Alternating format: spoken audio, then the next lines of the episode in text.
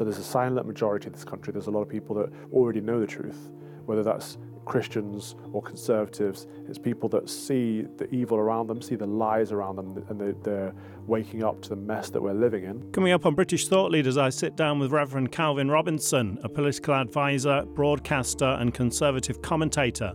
Calvin says the majority of Anglicans feel the Church of England has lost its way and are calling for it to repent. Unfortunately, the church has taken this route in a lot of things, and I think it's because has been captured by the Marxists gender theory, queer theory, critical race theory, you name it, all of it we can branch under the, the bracket of wokeness, but it is essentially neo Marxism, which is the work of the enemy. It's unchristian, it's anti Christian, and it's trying to destroy our very way of life. He says diversity and inclusivity are not applied when it comes to Christians, often cancelled because of their faith. It's funny, isn't it? This tolerance, this diversity, this inclusion, this equality yet none of it applies to Christians. Why is that? I mean, I get DMs, emails, letters on a daily basis of people that are either being cancelled or being persecuted or not quite there but receiving a lot of intolerance because of their views. It is so widespread. And th- this intolerance is growing and it will become persecution. I'm Lee Hall. This is British Thought Leaders.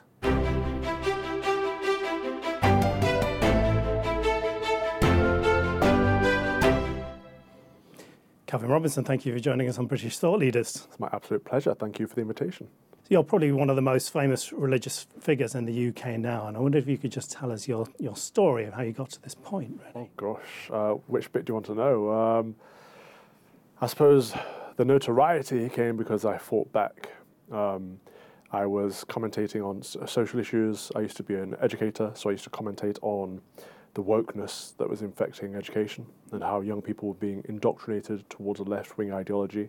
But then, in my calling towards ordained ministry, I went off uh, away from education, back into education. I went to seminary to be formed and trained.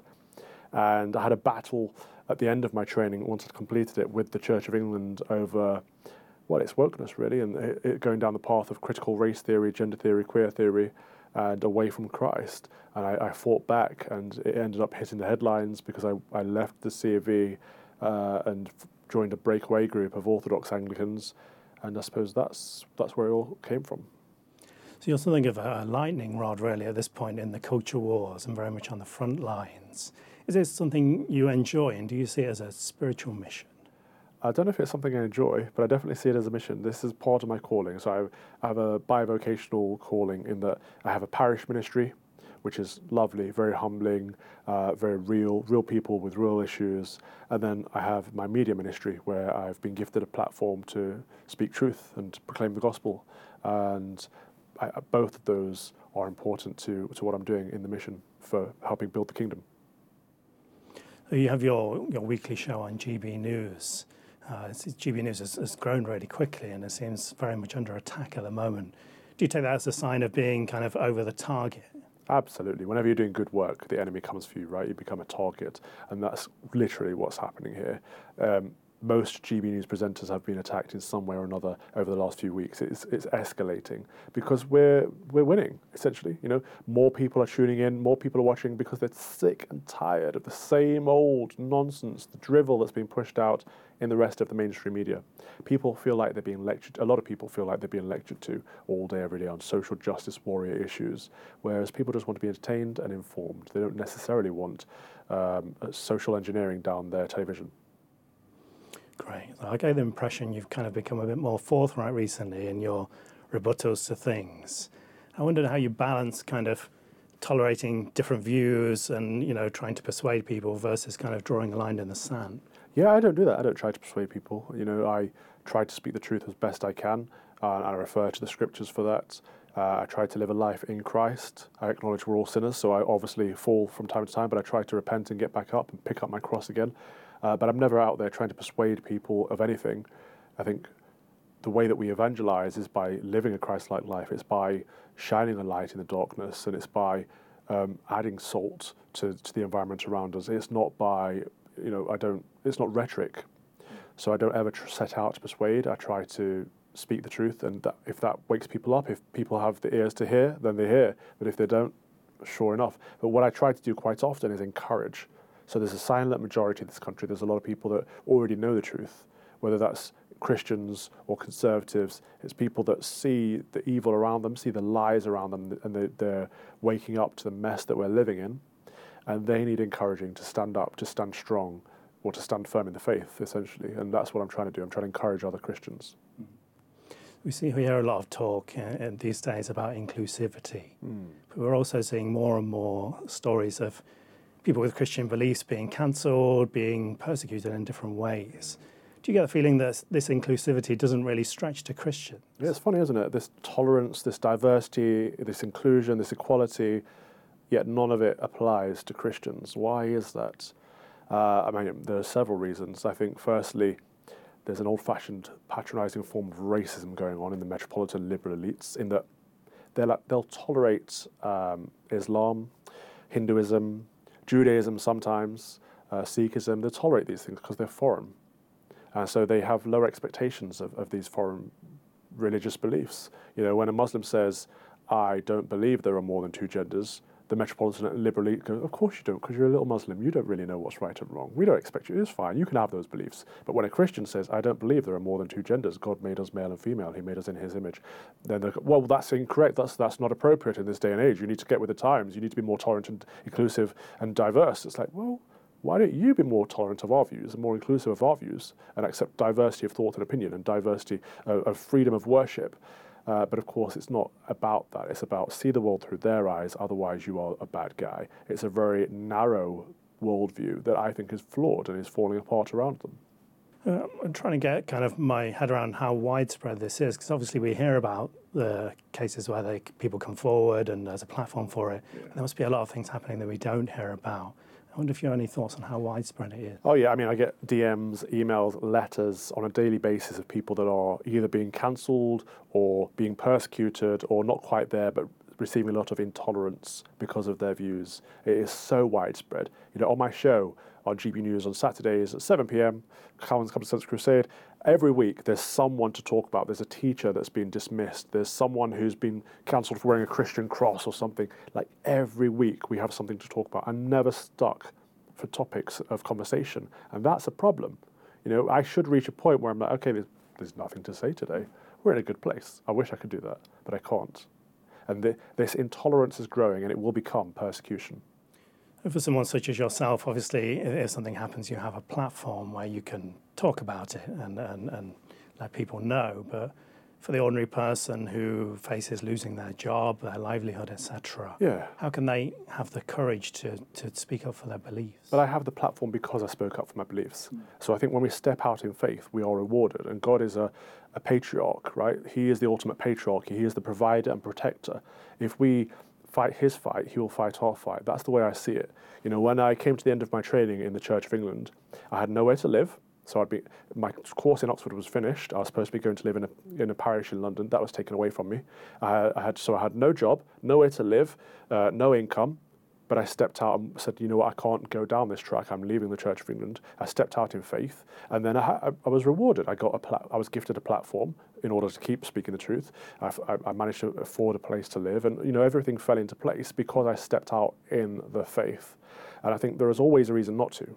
Always in life we have a reason not to. People say, oh, when I get this next promotion, I'll be able to speak out better. I just need to get this first, or let me get this job, or you know, I can't quite speak out because my wife wouldn't be happy, or you know, I've got to get my kids into school. There's always a reason. It's usually a good reason too, but we have to put God first, and that's what the Christian faith teaches us.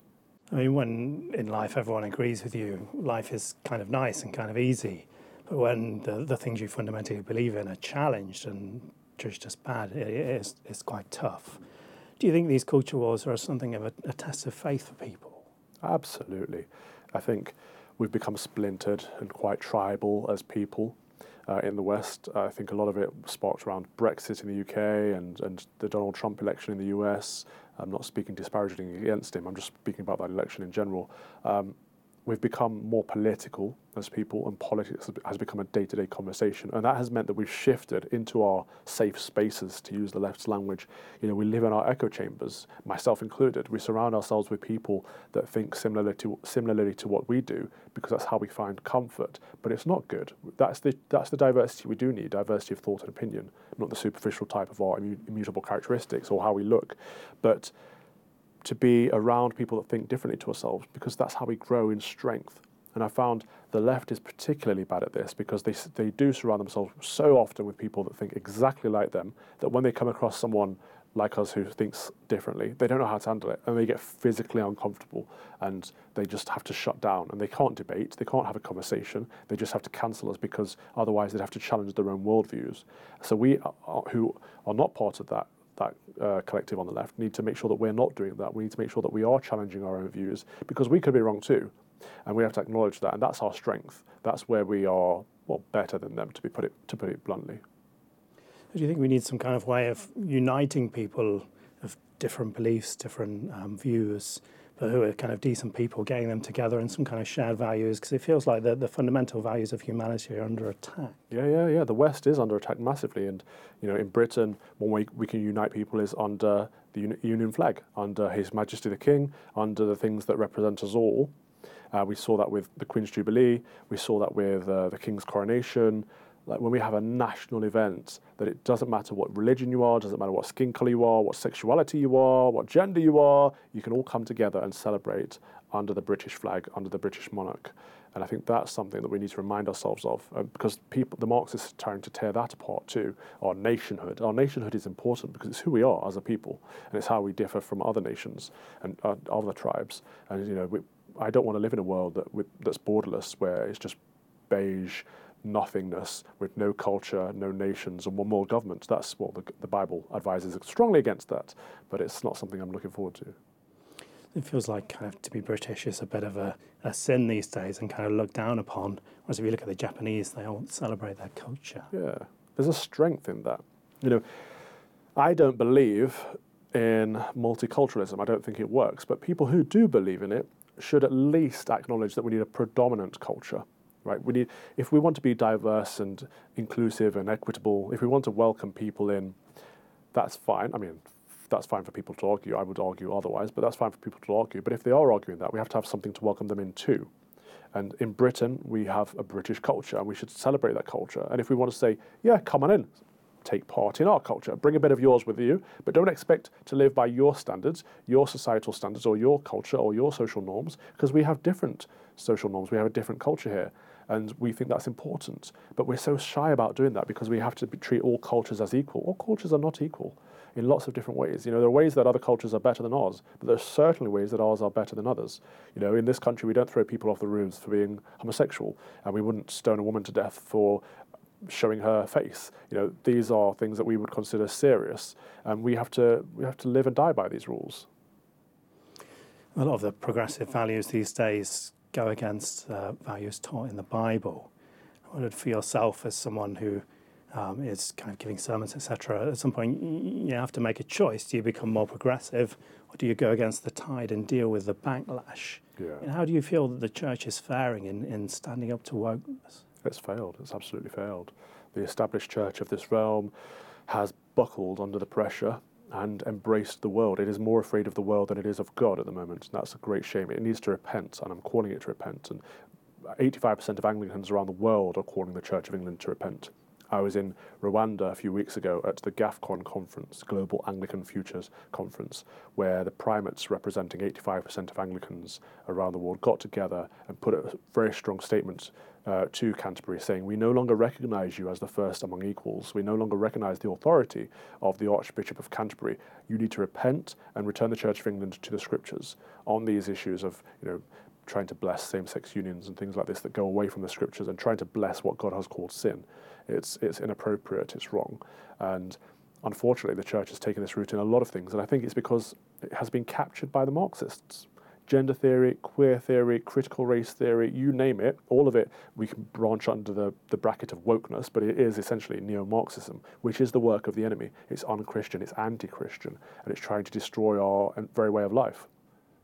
So we're at this point where there's kind of the, the, the church management, if you like, and then the majority of Christians underneath really have completely different views. Yeah, yeah. People in the pews are the most faithful people you'll ever meet, and lots of the clergymen are incredibly sound. It's the hierarchy that has been captured. The House of Bishops need, you know, we need to drain that swamp. It's it's to- totally gone. Um, it's the structure of the system that we have that one person essentially selects the bishops in this country. Uh, people will, will tell you all kinds of things, but it essentially comes down to one person. That person is a liberal who lives a very anti-Christian lifestyle. So if that person is the one who's selecting our church leaders, then of course we're going to be in a mess. So we're talking a, a fundamental reshaping of the system. Yep, yep. I would just clear out the House of Bishops and select new bishops, or make it democratic amongst the clergy, or, or just look at a, a, new system. But the Church of England needs to find a way to repent. And one of those issues, one of those key issues, is the ordination of women. They need to reverse that decision. They need to go back to the scriptures, go back to the faith as once delivered to, upon to, uh, to the saints, and restore our tradition and our heritage as Christians. I was talking with Daniel French about this idea of uh, Christianity becoming something of an underground belief, and he was saying, well, this is already happening. He gave the example of academics, um, Christian academics who keep their head below the parapet because of all the cancel culture. Is this something that you can see happen? Oh, massively, everywhere. I was at the BBC yesterday uh, for my sins, and I was waiting around in the lobby area, and one of the presenters came up to me on the way and said, Calvin, I support what you're doing. Thank you very much. I'm like, that's in, that's fascinating to me because I see, you know, within an environment of the metropolitan liberal elite, there's always that one person who's like, you know, I support what you're doing. Mm-hmm. I, I am I am scriptural. I'm a Christian. I'm Orthodox. However, I have to keep my head down because I don't want to get eaten alive by the woke mob, and I understand that. But at the same time, as Christians, we have to be stronger. We have to stand firm for the faith. We have to fight the good fight for the faith. We cannot afford to live our quiet lives with our heads buried in the sand as ostriches. That's not what we're called to do. Um, it's it's anti-scriptural. The scriptures tell us to put on the whole armor of God and go forth and disciple the nations. We can't disciple the nations while we're being silent. Do you think we'll get to the point where people such as that presenter are going to kind of come forward and change their minds? Or? Uh, hopefully, but again, this comes back to what we were saying earlier, that in that people like myself and, and Father Daniel French are trying to encourage other Christians. You know, and they can't cancel all of us. If we all stand up together, they can't chop off all our heads. I mean, they could try, but so what if they do? What is the worst that can happen as well? That's another thing I like to ask people.